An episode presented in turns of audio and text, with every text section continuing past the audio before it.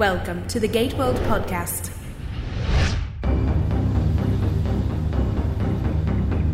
It's episode number 31 of the Gate World Podcast. I'm Darren. And I'm David. And this is the show where two sci fi nerds talk about the Sci Fi Channel's long running franchise, Stargate. Today, David and I are talking about the ideal universe. Where two fanboys post their thoughts on what the next Stargate series would be at its best and finest. Stargate Universe is now in production and it's premiering this fall in the US at least, uh, hopefully elsewhere very soon. And we're excited about it, and we're going to spend some time talking about what we think and what we hope it really should be and should do in order to impress us as longtime Stargate fans, in order to bring the, the Stargate franchise to the next level. But first, we've got some Stargate news to talk about, and we'll get around to more of your mail. Stargate News. Here are your headlines from Gate World for February 24th, 2009. Well, as I just mentioned, Stargate Universe has now officially begun principal photography. The cast and crew are assembled at Bridge Studios in Vancouver, BC to shoot the third Stargate series, which premieres this fall on the Sci Fi Channel. The series stars Robert Carlyle, Justin Louis, Brian J. Smith, David Blue, Jamil Walker Smith, and we're expecting those ladies' names anytime, probably even before this podcast goes out this week. Crossing our fingers. There's been a bit of uh, rumoring and speculation about who those actresses may be, but uh, we're going to wait until MGM gives us the official word. The set of the Destiny has been constructed at Stage 4 at the Bridge Studios for those fans who have had the opportunity during the fan conventions to go through and tour the sets. The SGC is on Stage 5 and, and is being remodeled a bit. Uh, it will serve as the Icarus base, apparently, for the, uh, the series premiere of Stargate Universe. And Atlantis is over on Stage 6. So that's pretty cool. We'll, we'll start to hear more details about episodes and uh, we'll get a chance to talk to the actors here pretty soon once they've gotten into gear and you know see pictures of what the uniforms look like and see the first cast photos come out this is kind of an exciting time for, for us at the site covering the new show over the course of the spring months and amanda tapping's ebay auctions have concluded bringing in a total of $19600 the set visit brought in $15000 uh, and the skype chat brought in three grand uh, almost four grand actually, and the sling brought in eight hundred and fifty dollars. So good job, Amanda fans. That's yeah. rock on. You and I are talking on Skype right now, but we didn't settle on how much you were going to pay me for this. Pay you? You should be paying me for all the torture. The pleasure of talking to Darren on Skype. How much would that go for? Two buttons and uh, a slice of bread? I think it's really interesting, though. I mean, this fifteen thousand uh, dollars to to visit the set of Sanctuary. I don't know. You know, it's it's mostly green screen. I think I would also pay mm-hmm. to go mm-hmm. see the production offices for that much money. But uh, yeah, good good for good for the fans for for bringing that out, and it's going to a good cause. It's going to go benefit the North Star Montessori Elementary School in Vancouver, BC, yeah. uh, which which Amanda is very passionate about. So, grats. And Quantum Mechanix is now shipping that replica model of the F302 Interceptor the ship has an 8 inch wingspan and comes in a diorama style with the flight deck of the Prometheus labeled BC 303. Have you picked yours up yet? I have not. It uh, comes with a sticker price of about $120. Now, here's something cool for Gateworld listeners Quantum Mechanix has offered Gateworld readers a 25% off discount. Uh, if you order at the Quantum Mechanix store and use the code GATEWORLD1, but it expires on Saturday, February 28th. So if you're listening and you haven't picked up your replica yet, you can save a big chunk of change if you order by Saturday. It looks really cool. It's a hand painted replica that was created from the original digital animation CG files that they use on the show. So it is accurate. That's all the news we have this week, so let's get right into the main discussion. Today's topic is the ideal universe. This is what you and I think that uh, Stargate Universe needs to do or needs to be, not only to impress us and, and excite us as fans of Stargate, fans uh, who've been around for going on 11, 12 years now, but also I think in order to move this the franchise forward. One of my concerns about where the Stargate franchise is at right now is it, it's sort of ubiquitous. It's kind of everywhere. It's always on, you know, on Fox syndication in the afternoon. You're constantly coming across it when you're flipping past Sci-Fi Channel, and it's been yeah. that way for years and years. I mean, these the shows SG One and Atlantis have have been around for so long that I think the majority of viewers, at least here in the U.S., have come across the show at some point, one of them or both, and have made their decision about whether Mm-hmm. or not they want to watch it and watch it regularly. Mhm. They've decided what the show is and what it's about, and you know, like any TV What it means show, to them. the longer any TV show goes, typically the lower the ratings go. And so when you've got a new Stargate series coming along and you've got the ratings issues with DVR and Atlantis having just come to an end, not necessarily because of the ratings, but the the ratings were, were nothing to write home about. Yeah. You've got to reinvigorate this franchise. I mean, I feel like creatively uh, they're doing well. Obviously, I'm still a fan of the show, but it needs an injection of new life. Not just for us longtime fans who, I can only speak for myself here, want to see something a little bit different, a little bit more original, uh, but also for those viewers who have looked at Stargate and have made up their mind about what they think Stargate is and have, have already decided that they're not going to watch it. We need to get those guys and gals' attention again. I think Stargate really is, uh, and I'm speaking for myself here. Others may disagree with me, of course. Um, I think Stargate really is at a make or break point of its life. If Universe comes out and it really sucks, I think the franchise is hosed.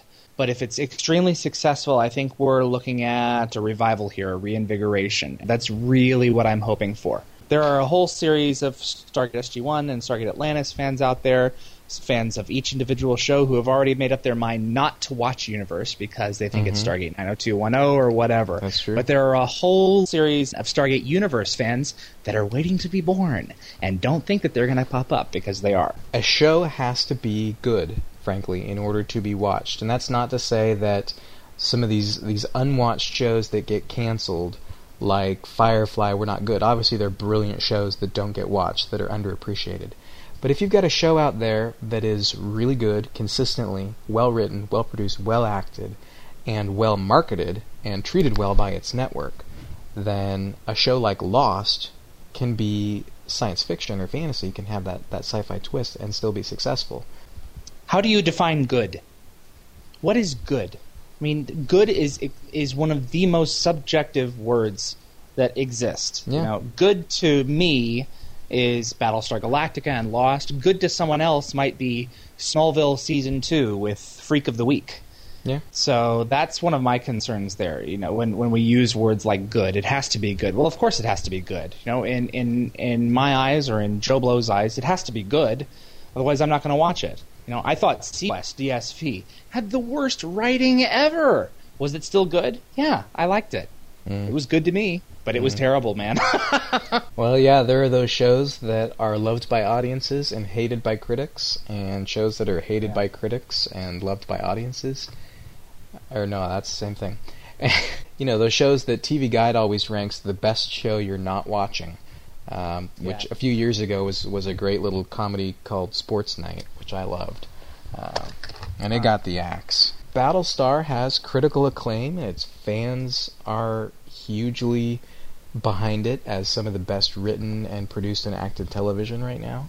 Um, but Battlestar doesn't have huge ratings. well, you you go out like I did with my parents the other night, and people are talking about Galactica in the booth next to us. Oh yeah, that's the kind of magnetism that that show has. I mean, if I bring up Stargate, they're like, oh, you know, and you have to go through the whole process of explaining what the show is and everything. Battlestar Galactica, I mean, our the waitress that I had uh, at the Olive Garden, you know, said that her she deleted Battlestar off of her father's DVR, and her dad went postal. That's just the magnetism that that show has, and Universe needs that kind of a fan base. You know, I, I, I hope to God that it gets it. yeah, and it needs a, a media buzz. I live in a community where there's only a few shows that people really, really buzz about and really talk about. Um, I don't have anybody here at my school that will talk with me about Stargate, even though it's been on for so long and there's so much of it out there, uh, and and its fan base is relatively large. I mean, the guys here want to talk about Lost and they want to talk about Battlestar. They're not hardcore sci-fi fans, but that's what they watch every week. Mm-hmm. So you know the viewer buzz and then the media buzz. Not that that necessarily I would say that Universe has to has to become a, a critical darling in order to be successful or to be a good show. Right. But it it certainly would be nice for a change. Stargate's been kind of the subject of of media scorn for years. I know. It's, it seems like Stargate shares that Star Trek pointed ears, odd and obscure kind of quality that, that Spock always used to have. You know, it, oh, it's that's the show with the pointed ears. You know, the, with the guy mm-hmm. with the mm-hmm. pointed ears, and then you turn around and you see these these cult shows like Lost on television, where they they've bridged science fiction and drama so seemingly perfectly. You know, Stargate is not that. In in many ways, it can never be that. But I think it's a mistake to say that Stargate cannot be popular for, for doing what it's doing. Mm-hmm. It just has to catch the public's attention mm-hmm. with the right people.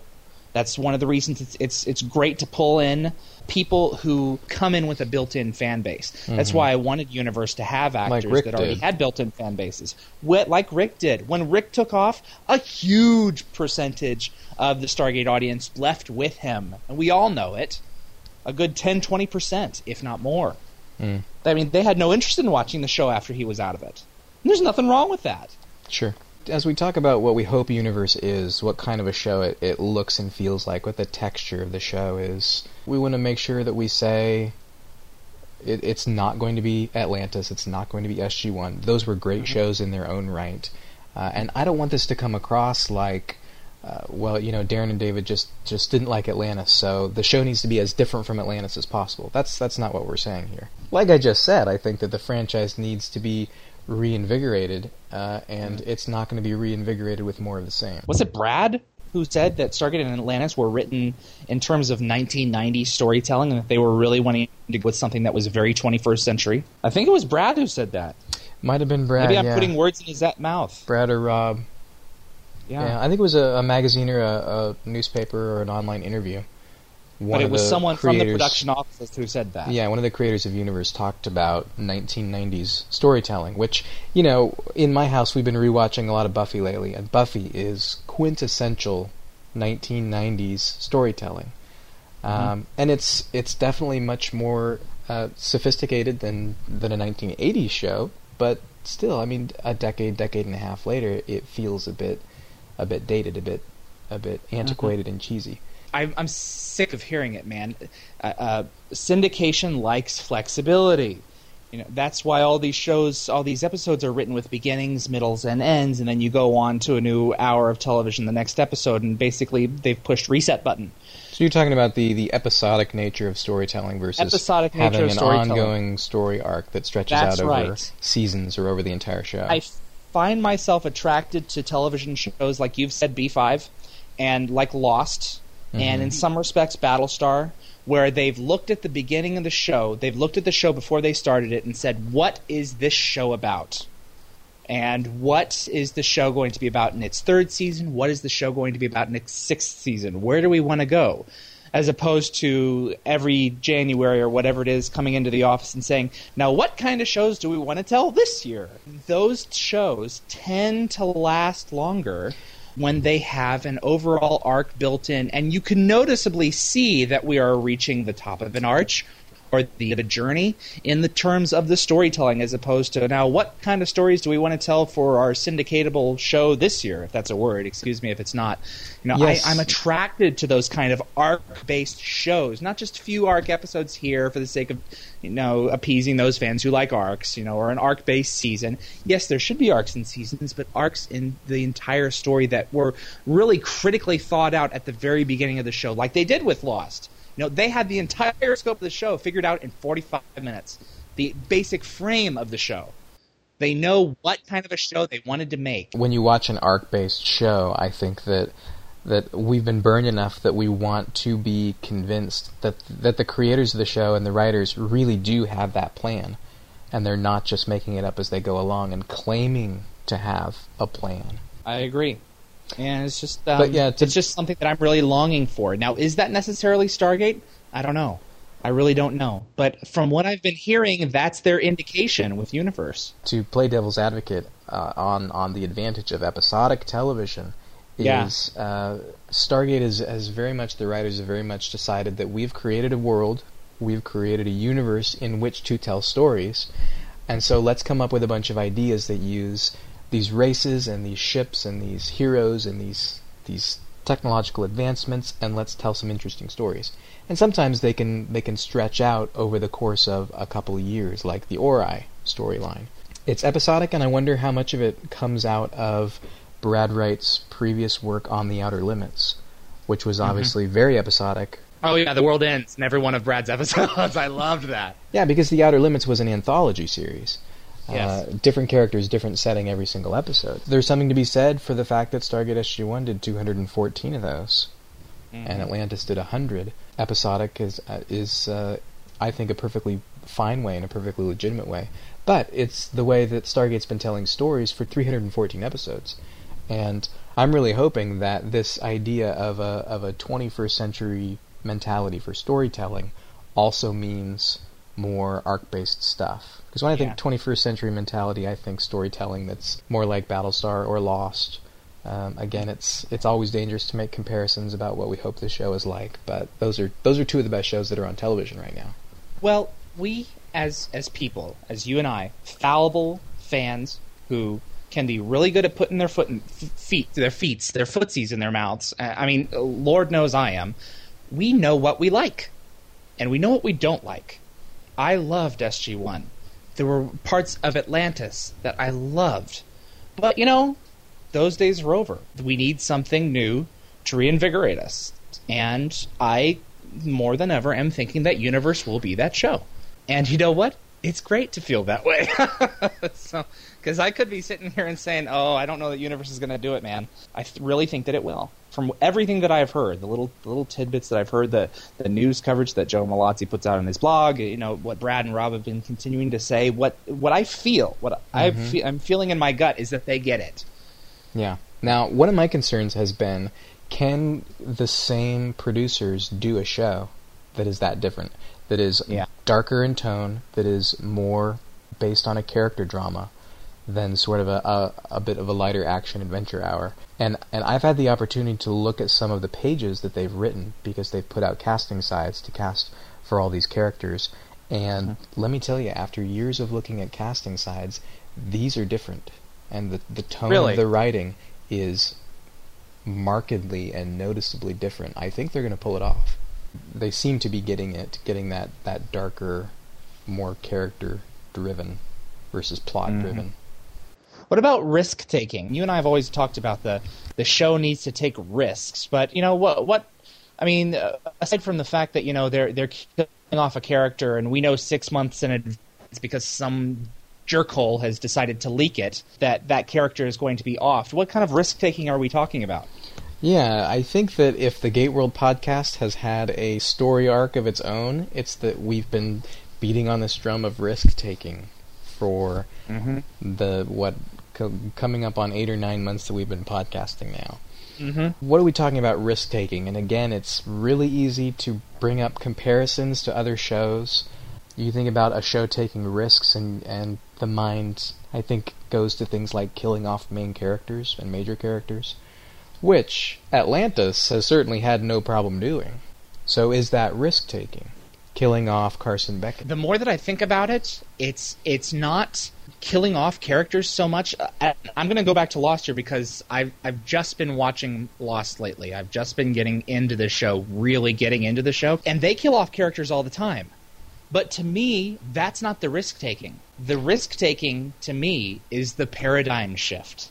Mm-hmm. Every new season kicks it into a different direction and expands the scope of the island. It's like you said, it's a whole new ballgame every yeah. season. And at the end of the season, next season may not be the same at all.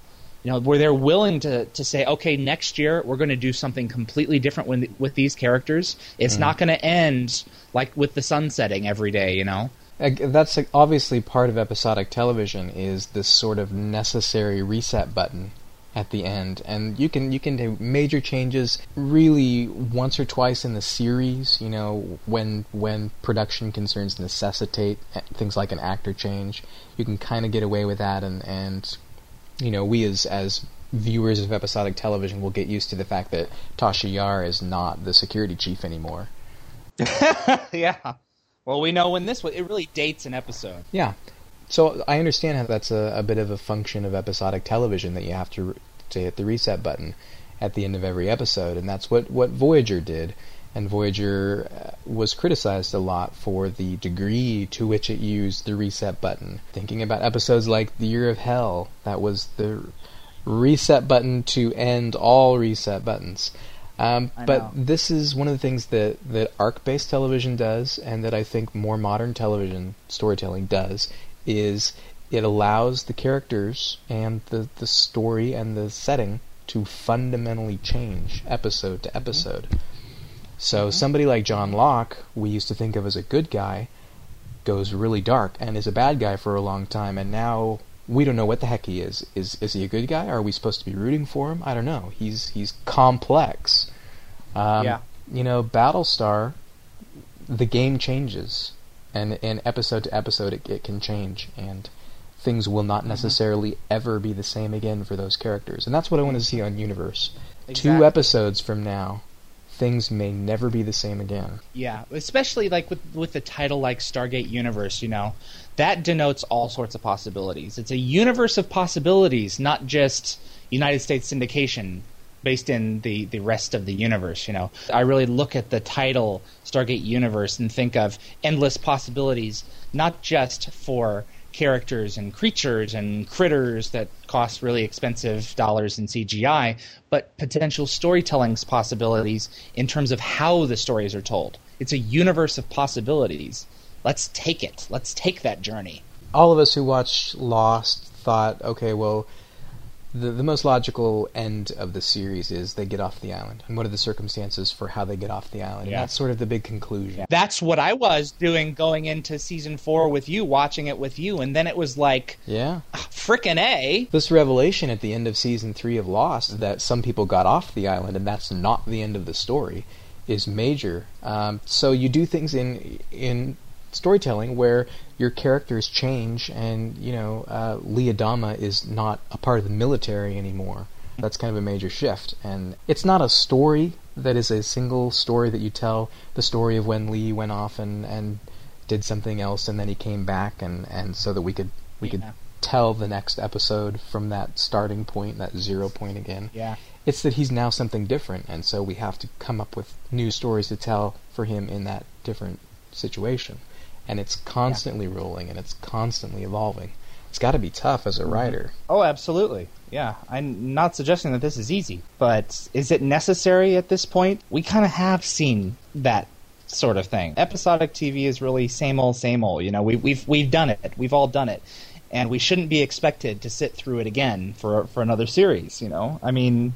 That's that's my view. I am interested in shows that are out there right now, like Fringe and, and Sarah Connor Chronicles, you know, which are really pushing the envelope in terms of the kind of stories that they tell. Yeah, so when I think about risk taking, I think that that's ultimately for me, it comes down to let's ditch the reset button. Let's allow the characters to fundamentally change. and not be afraid of that of making your character dark Yeah. you know, because ooh how could this benefit the story not just be oh we can't do that because he's our hero Now, there's one character that you and I have, have talked about being relegated to sort of the uh, supporting cast of Atlantis that we'd like to see a little bit more of in a future Stargate series, and that's the Stargate herself. you know we're talking about risk taking and going out there and pushing the envelope and being different but you know we really have to come back to that stargate Yeah, but not just because it's in the title, I think, but because that Stargate and that method of, of travel and that method of storytelling is really fundamental to what this series is about. when you have starships and and you have uh, wormhole hyperspace travel what have you you know it's it's easy to say well you know the stargate is going to do us a disservice if we use her in this episode so let's go and use something else um uh, the the show's about the stargate um because it's called stargate yeah, you keep going back to that. you know, looking back on, on what I think were the strongest years of SG1, there's just something about a team th- going through on foot, traveling Yeah. on foot with their vests and their backpacks and their P90s to another mm-hmm. planet and encountering another civilization which may be friendly or may be hostile. Being cut off, cut off from our resources, from our from our backup, from our ship that's in orbit, from being able to be beamed away. Literally, I think the the act of walking through the gate is just so tangible, so earthy, so lived in that that's what made SG1 feel real. That's that's what made it feel like it was us going out there.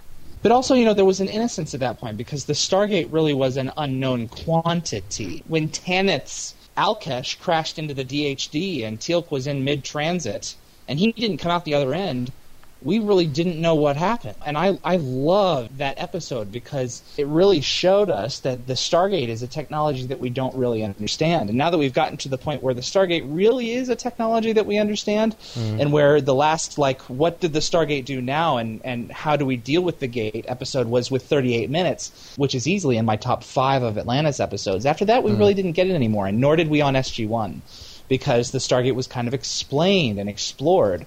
And Martin Gero saying that the gate dials in a different way for universe, I am really hoping that that means an opportunity to tell different kinds of Stargate stories where the Stargate jams or something and the Sergeant Siler type is maybe stuck in one of the frames of the gate or something and we have to get him out before the wormhole kills him or whatever, you know, things like that. I'm really looking forward to. And I'm hoping that that's what it is, other than just, well, we wanted to do a different kind of visual effect. You know, episodes like uh, A Matter of Time in SG1 second season were, you know, that's that wasn't even necessarily anything to do with the, the mechanics of the Stargate, but it was just starts with the simple question of what happens if you connect your Stargate, which is uh, a wormhole through space time, what if you connect it to a stargate that is in close proximity to a black hole? How would that translate back through the wormhole to Earth? Or, you know, like I raised the question a few podcasts ago, you know, when the Stargate Kawusha opens and you walk up to the gate, what happens if you go around to the back side of the gate and go through?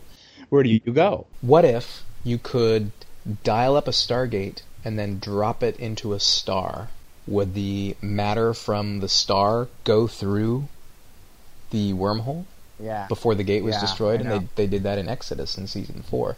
Those are great little ideas that generate some of my favorite episodes, frankly. Fun storytelling. So there's a big question because the new Stargate series will be set on board a ship. It will be set on board the ancient vessel called the Destiny, which was created apparently millions of years even before Atlantis. So it's much much mm-hmm. older than Atlantis. It was set out unmanned on a on a pre-programmed course traveling between multiple galaxies. And there's kind of a question right now: How long are we going to spend in each galaxy? Maybe maybe we'll be in one galaxy for about a season, and then we'll move on to another galaxy. Or an episode. Or an episode. You know, who knows what what causes the ship to to move from one galaxy to the next? Uh, but it's following up on another ship that that planted stargates eons ago. Yes. So uh, there are stargates on these different worlds uh, and these different parts of space that we're traveling through. And the producers have said, yes, we are going to use that Stargate that is on board the Destiny. We will be using the gate and not, you know, puddle jumpers or little spacecraft most of the time to travel to those planets that we visit. Well, will the Stargate be sort of used as like our way of beaming down to those planets then? I don't know. If because, the Destiny you know, is in orbit or in the same galaxy? The Stargate has always been about crossing vast distances of your galaxy, not from the planet's surface up to orbit. Mm-hmm. So, mm-hmm. I don't know. I hope that there's more to it than, than just having it be a, a stationary transporter. And the Stargate itself, I mean, I'm almost positive about this. The Destiny will probably have that use of the wormhole drive that was intentionally introduced in the last episode of Atlantis. Oh, you think that that's what they're doing with that? Oh yeah, Joe said, you know, we're, we had, or or Paul said, or one of them, they had to introduce that for mm. that episode. That wasn't just a last minute thing. They had to do that for the new series because that's going to be a part of the new series. Mm, I don't remember that. So something tells me wormhole drive is going to be how the Destiny gets from point A to point B. Maybe not, but I think so. I hope not. I hope if they do that they give it severe limitations. Like yeah. you know, it's something that has to spool up, and it takes a couple of days to get a jump ready, and it can only go so yeah. far. You know, you've got to have some explanation for the ship crossing the vast distances between planets. Uh, and when you're mm-hmm. going galaxy to galaxy, then I don't know, maybe maybe hyperdrive is not enough. Yeah, well, you know, she she's gonna have to be like a frog chambering before she leaps.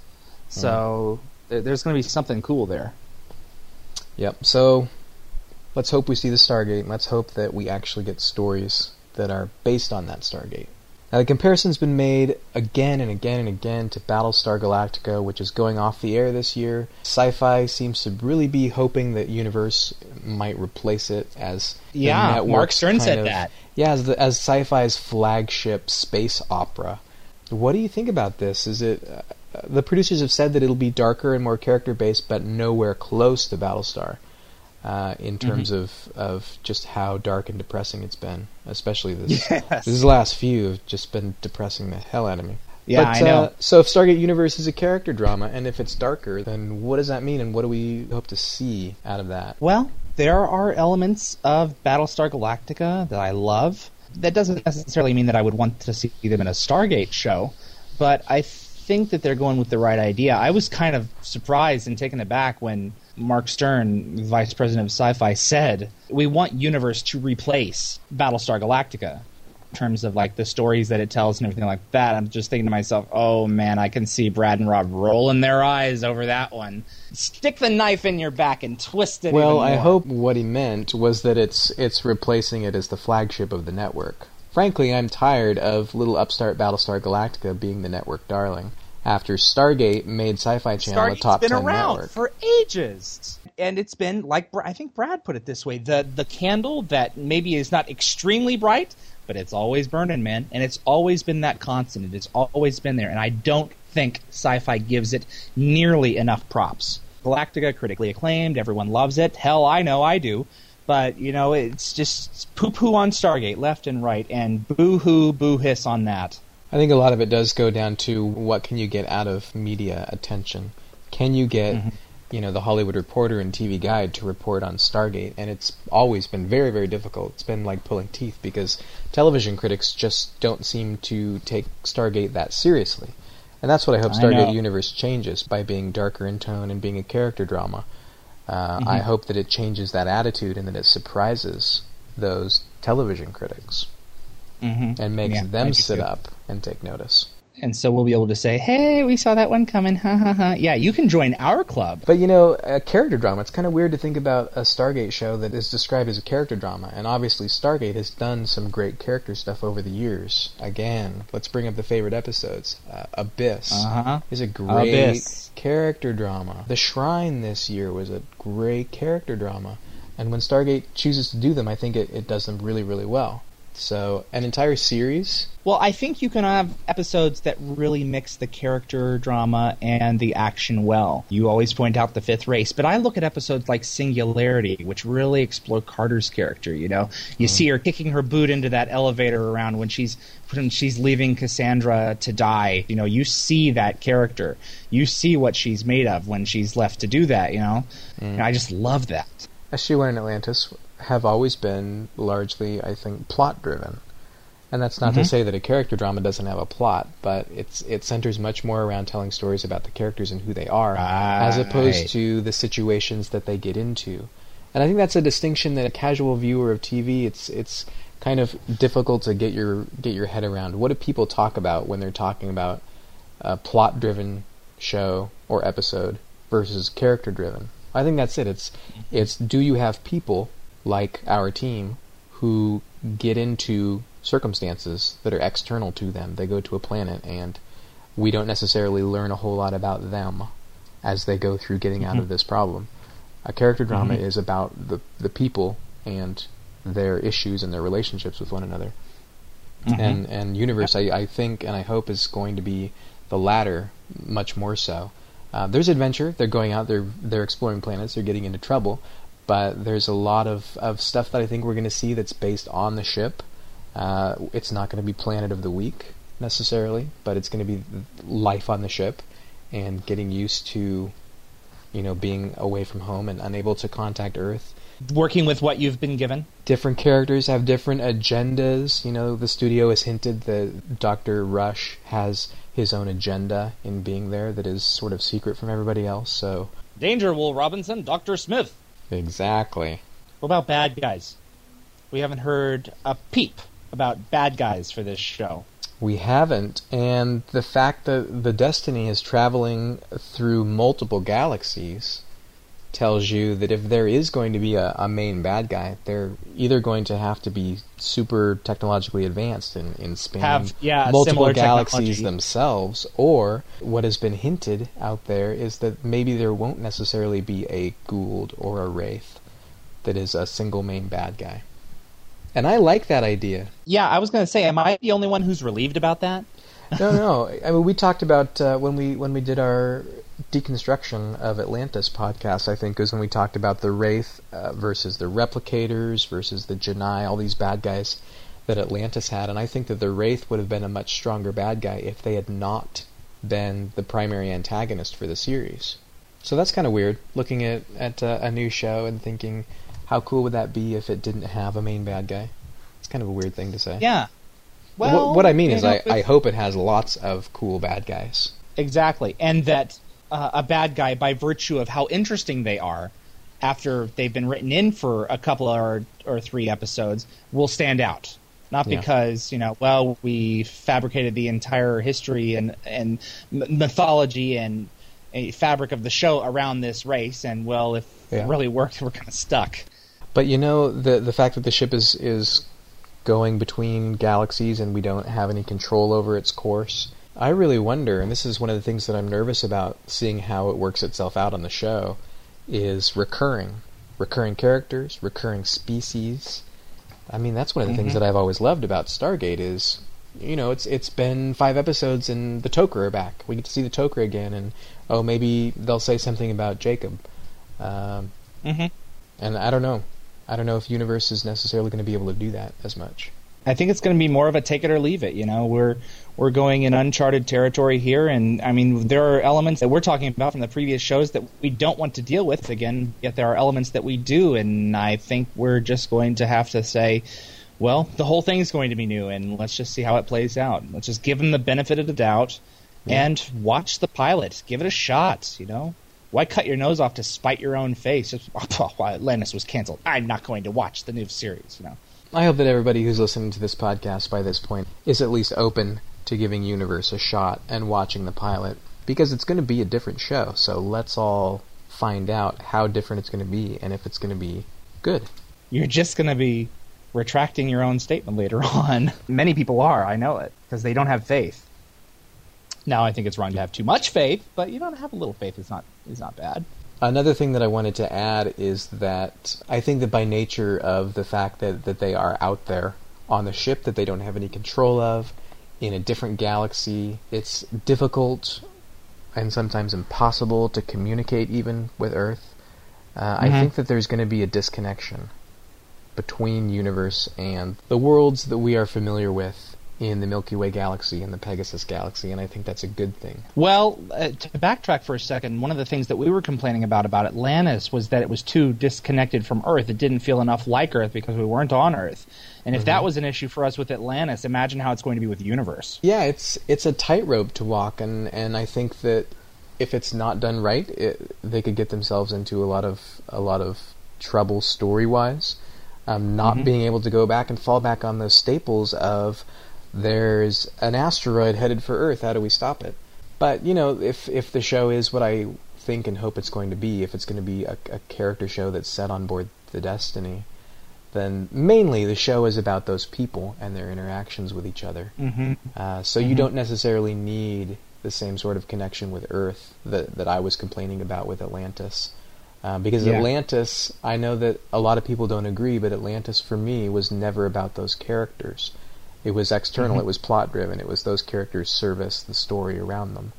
If Universe is much more about the characters, then I mean, you know, Battlestar, we don't care where the Galactica is, where the fleet is, except for key episodes where they need to, you know, visit the algae planet or or Earth or this or that.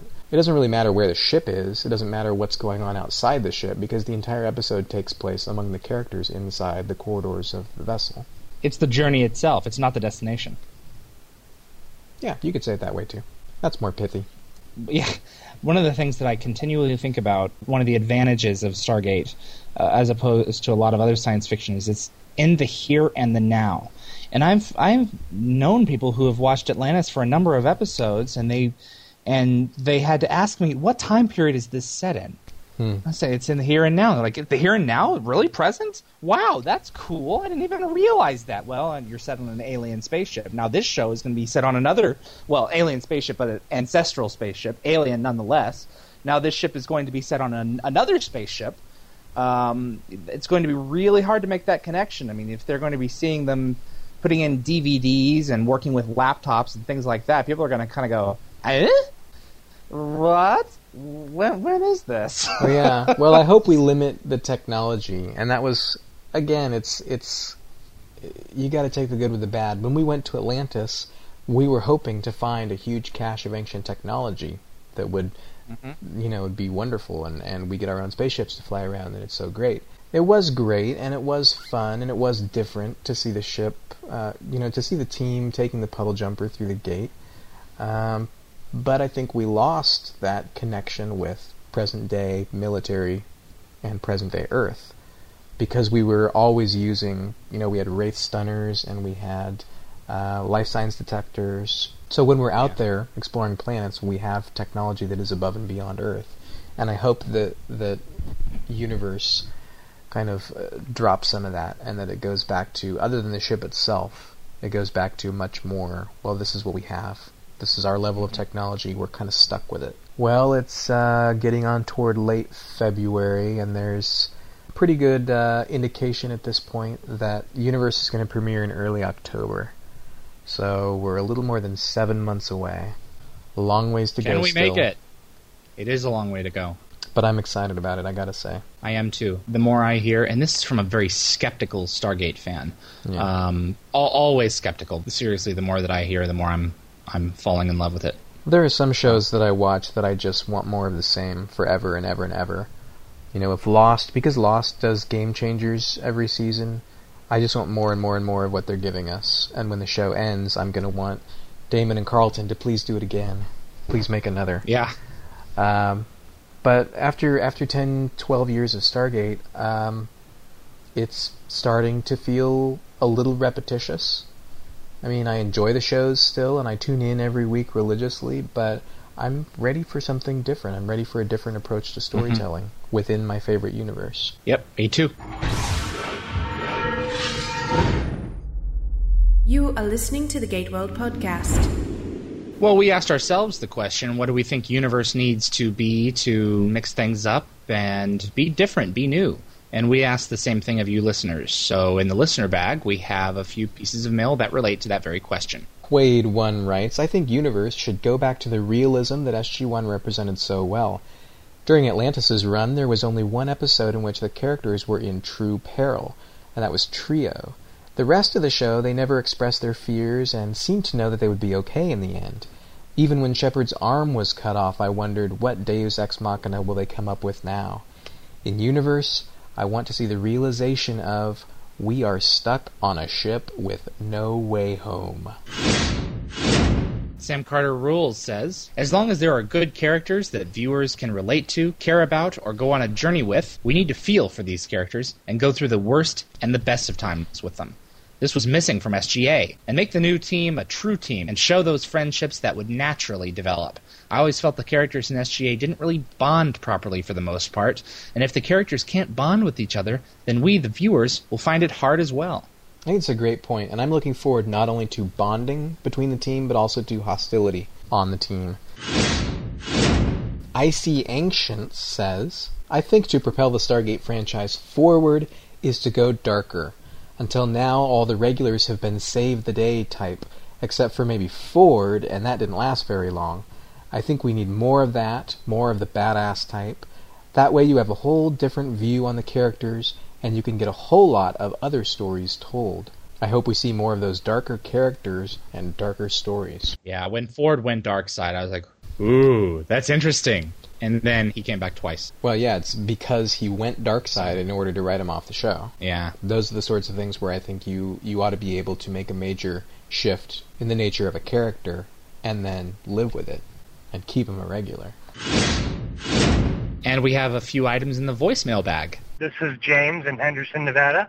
One of the major things I think Universe needs to avoid doing is making the same mistakes that Atlantis made, at least in my opinion, which was changing major cast members every season. They just made too many changes to too many well-known and well-liked cast members, and I thought that, for me, it detracted from the show. So avoid doing that, but most importantly, what they need to not do is not take away the humor. Uh, I don't want this to be another really dark, brooding show like a Battlestar Galactica.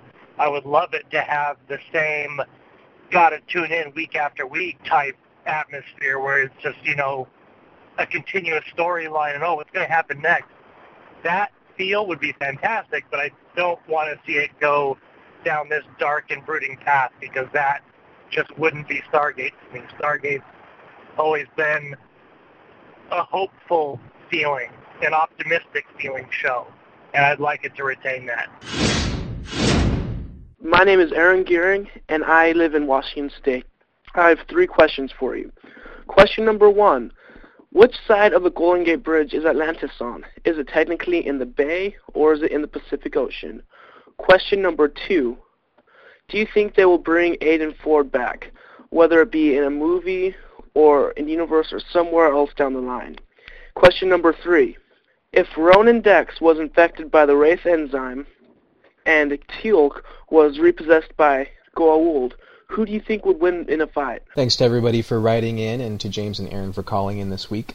Uh, Aaron's got three questions for us, David. First, the first one we've talked about in uh, our previous podcast. Where in the San Francisco Bay is Atlantis now located? Is it on the bay, the bay side or the ocean side? Ocean side. It's the only way they could fit it. Mark Savela and I had an interview where we discussed that scene uh, in detail, and that'll be coming out soon. Yeah, and the fact that uh, when you look through and see the Golden Gate Bridge, you can see the coast of the mainland on the other side of it. So yeah, we're on Yeah. the ocean side. Uh, the second question: Do you think that Aiden Ford's going to come back in any future incarnation of Stargate? Mm-mm. No, I doubt it. I was surprised at that little two-second cameo in Search and Rescue, the season five premiere, because I didn't think we were even going to get that much. I thought they were just done with him. Yeah, that's why I was surprised about that too. I was, hey, I'm, I'll take anything I can get. And Aaron's third question is if uh, Ronan was hopped up on the Wraith enzyme, like Ford was, uh, and if you have a Goa'ulded Teal'c, which one of them is going to win? Mm, I think they'd both kill each other. Call it a draw. Mutual assured destruction. This week's listener question for next week's podcast will be talking about the first season of Stargate SG-1 as we go back and continue our Stargate history. Uh, here's the question. What is your favorite episode from the first season of Stargate SG-1 and why do you like it so much? That'll be our March 3rd episode of the Gate World podcast. Then on March 10th, we'll turn to the question of spaceships versus Stargates as storytelling devices, which we touched on a bit tonight. And then on March 17th, this is a really interesting topic that I'm excited to talk about. Philosophical question. The Gate World podcast goes philosophical. The topic is Are replicators alive? I'm really looking forward to this one, man. This should be interesting. That'll be fun. And we will be sure to mention Fran lots, Lots and lots. as we do just about every episode, I guess. Now, replicators in this context, I was talking about uh, humanoid replicators like Reese and her offspring, one through six, and uh, the Asurans. Mm-hmm. Are they alive? Or are they just really good at architecture by nature? And I'm sure everybody out there is going to have a nice little opinion on this. So we'll wait a couple weeks and then we'll ask a listener question to get uh, get other people's thoughts on that for that discussion. Start your wheels turning on that one, and when the time comes, throw us the answer. Well, that's our show for this week. Thanks once again for tuning in. In this episode, David and I talked about the ideal universe, what we hope that Stargate Universe is going to be and to do for the future of the franchise. We also gave you a recap of the latest Stargate news, and for links to everything that we talked about today, just point your browser to gateworld.net and look for the episode number 31 show notes. We appreciate your feedback, positive and negative. Give us a call on the hotline at 616 712 1647, voicemail day or night. You can also click in on the podcast feedback thread at Gateworld Forum, forum.gateworld.net, or you can post a review on iTunes and other podcast catchers. This was fun. I had a good time this week. See, I told you. Good times. There'll be lots, lots of time to talk about Stargate Universe. Oh, yeah, we have plenty of time to pick the whole thing apart before we even see it. The good little fans that we are. They are working on building a great show, and it is our province to take it apart. You know? That is our right as fans, and I'm looking forward to doing that.